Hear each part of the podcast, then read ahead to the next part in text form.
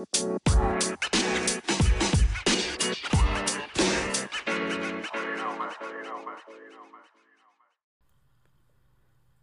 folks, welcome back to Pocket Counselor, and today you get a bonus episode of the show. Because I just noticed a fantastic article I wanted to share with you all, and it's about core values, which, based on analytics, has been very popular on the show. So here we go. First of all, a lot of people don't understand what their core values are like how deep are these values? So there's actually a value list, and I'm going to go through them. Try not to fall asleep. I don't think you will. Because there's, uh, let's see, on this list, I think there's about 35 or 40 of them. So let's go through them together.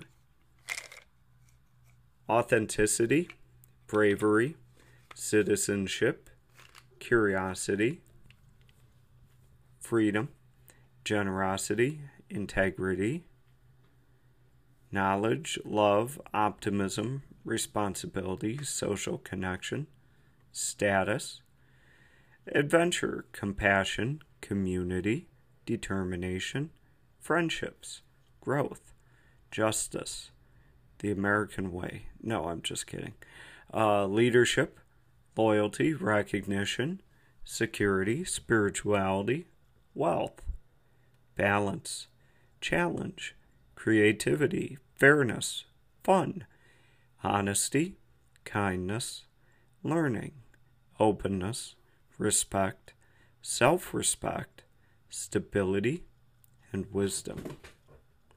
So, circle your most important three or five values. So, three to five values. And for each of these, you would write down a few actions that define what it would mean for you to live these values.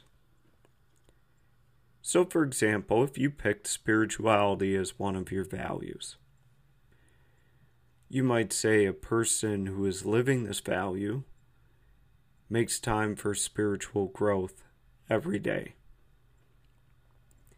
maybe is involved with others in sharing their spiritual practice, whether it be group meditation, church, synagogue, etc.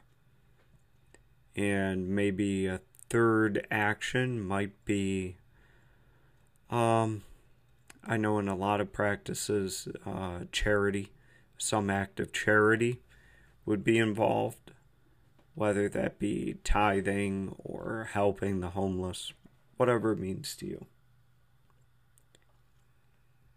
And then the next step is write down uh, some things that you have done that do not reflect each of your top values. So, for example, with the spirituality, not making time uh, for your spiritual practice uh, maybe not being as charitable as you would like. Something like that.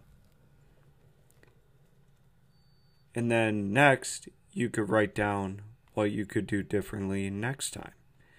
So let's say right now, you're not making time for a daily spiritual practice.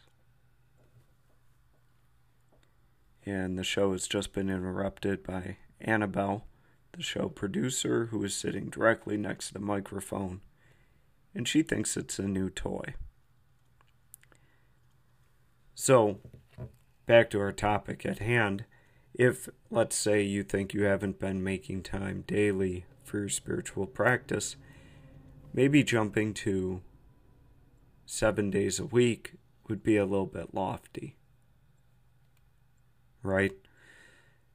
So maybe a better goal would be two days. Two days this week, I will do actions that are in line with my spiritual beliefs. Does that make sense so far?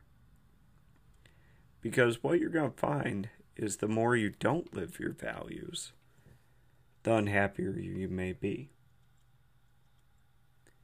And the more that you do live your values, the more you'll feel that kind of flow experience.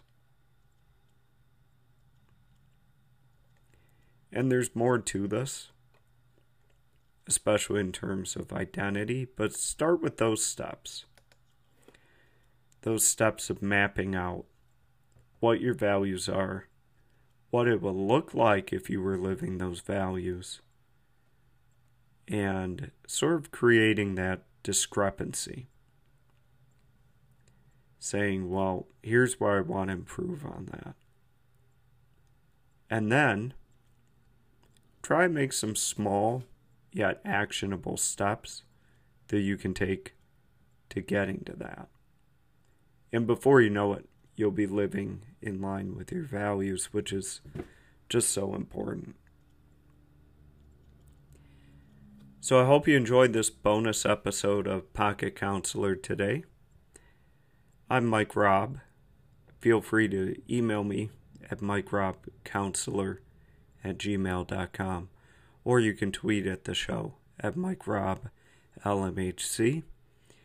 And as always, we're happy to have you here listening with us to the show. And I will see you next time right here on Pocket Counselor.